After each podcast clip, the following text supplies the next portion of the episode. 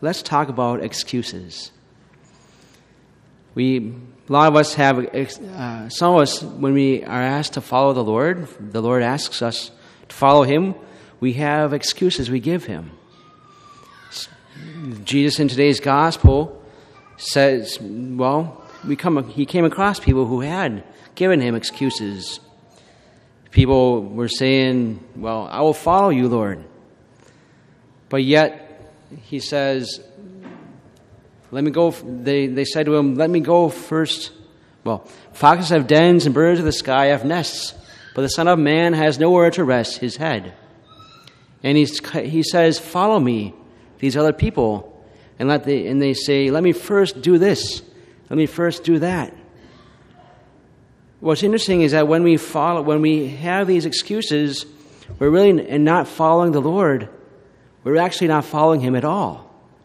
We're following, we're following ourselves instead.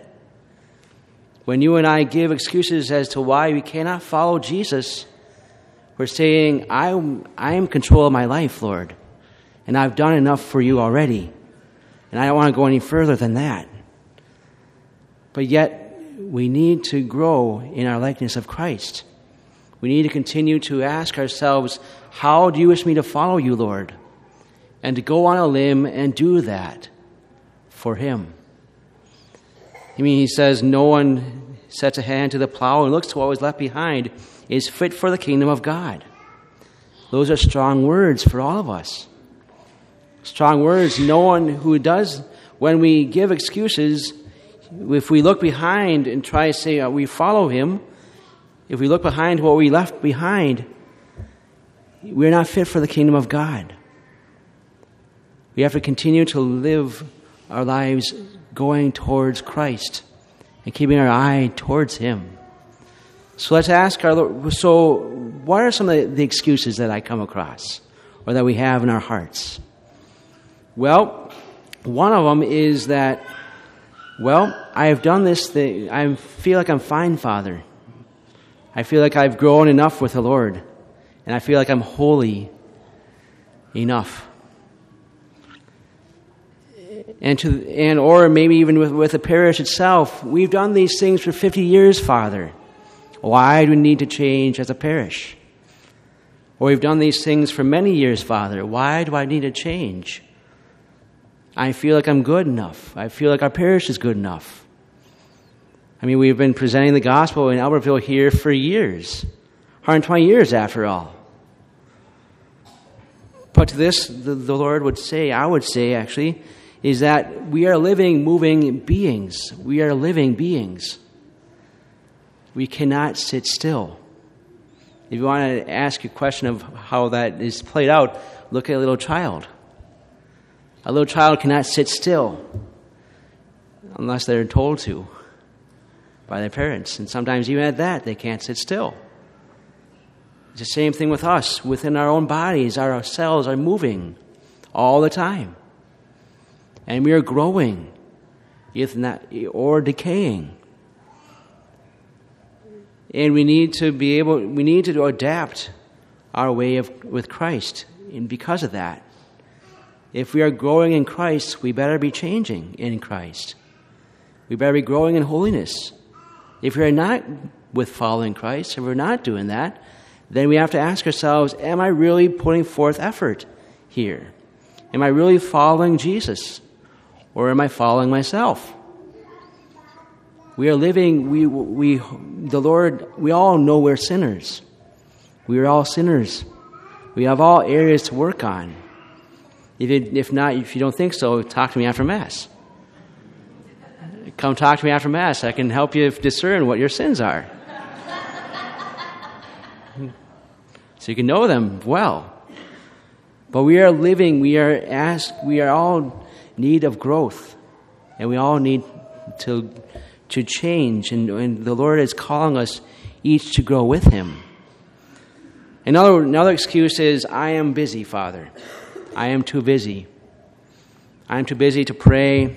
I'm too busy to go to Mass on Sundays. I'm too busy in my life to have any intention on Him. I have my work, I have my family, I have everything in my life. Well, with these things, we need to prioritize.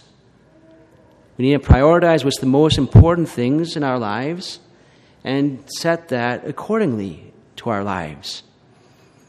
Because if Mother Teresa of Calcutta, Blessed Mother, Saint Mother Teresa of Calcutta, who was a very full life woman, if she can pray two holy hours a day when she was really had a full life for that day, I think every one of us can at least spend 15 minutes a day with our Lord, regardless. Sometimes, yes, that means that we need to say, say these other things need to go, and that's okay. Because these things that are going away, that we discern that need to go away, are things that are not important, ultimately important anyway. Jesus himself in coming to please him and coming to heaven and heavenly things are the most important things. So, prioritize. One, God needs to be first. All our attention needs to be on Him. God needs to be first in our lives, and the first commandment says that. I am the Lord your God. You shall not have other gods besides me. If we don't have Him first, we have other gods in our lives. We have other things that vie for our attention other than Him. So we need to have a solid prayer life every day. We need to have a solid time of coming to, to Mass every Sunday at least, and even daily masses, if you are able. And, and then, of course, other, the gift of confession every month or every two months at least, so we can grow in holiness. Then, secondly, the church. The church needs me next. The church gives us the gift of salvation. It's only in the church that we are able to grow in our likeness of Christ, in and through the church. So if we don't have that our mind set upon the church, we don't we are not able or to get involved in the church and to be with our brothers and sisters in the church. We are not able to really set our lives towards Christ and heavenly things.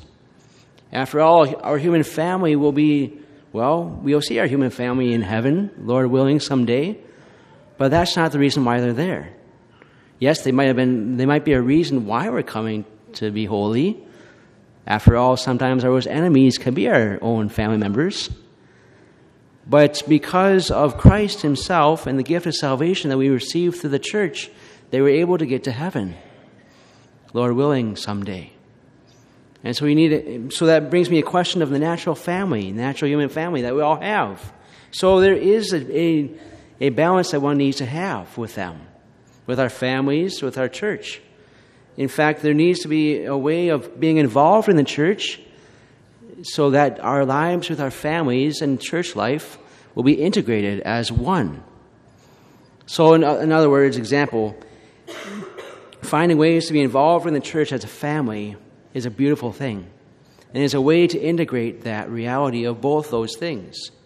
So, such as being involved in Totus Tuus this summer and, and bringing our kids to Totus Tuus and being there with you, with them, that'd be a great way of integrating our families and the church. Or also another word, another one is TLC in the fall. Coming to TLC as a family, and even as a people, that is a great way to integrate family life into the church, into the life of the church. Or even other ways of service, serving the church too. If you find, well, like the servers here are serving with some families, and their families are here. But then maybe their, their dad wants to come serve with them. That'd be a great way to integrate that. And I'm up for that. It might sound like I'm crazy, but I'm up for that. Father son teams are amazing for serving. My own dad served until he was like 65 years old in a parish one time down in my parents' house. But so not so getting involved in the church not to the expense of the family or getting, not getting involved too much in the church with not with the expense of the family is important. The expense of the family may be possible if you get too involved in the church. But I would say for most of us, it's trying to integrate those two things our family life and the church life. So th- those are second things. So then, thirdly, of course, us. That's the last priority for us. So Jesus others you. Jesus others you. Joy. You and I are called to love and serve God above all things. You and I are called to love Him and to follow Him wherever He asks of us, at whatever, at whatever time He asks of us.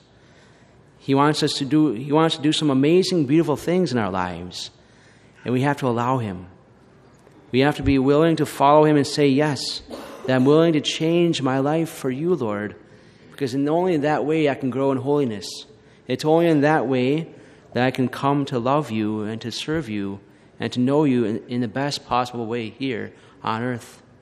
So as we come to this altar, let's ask our Lord that we may not get in the way of the Lord and His plans for us and not give Him excuses, but let us be ones who follow Christ to the utmost, denying ourselves, picking up our cross daily, and following Him.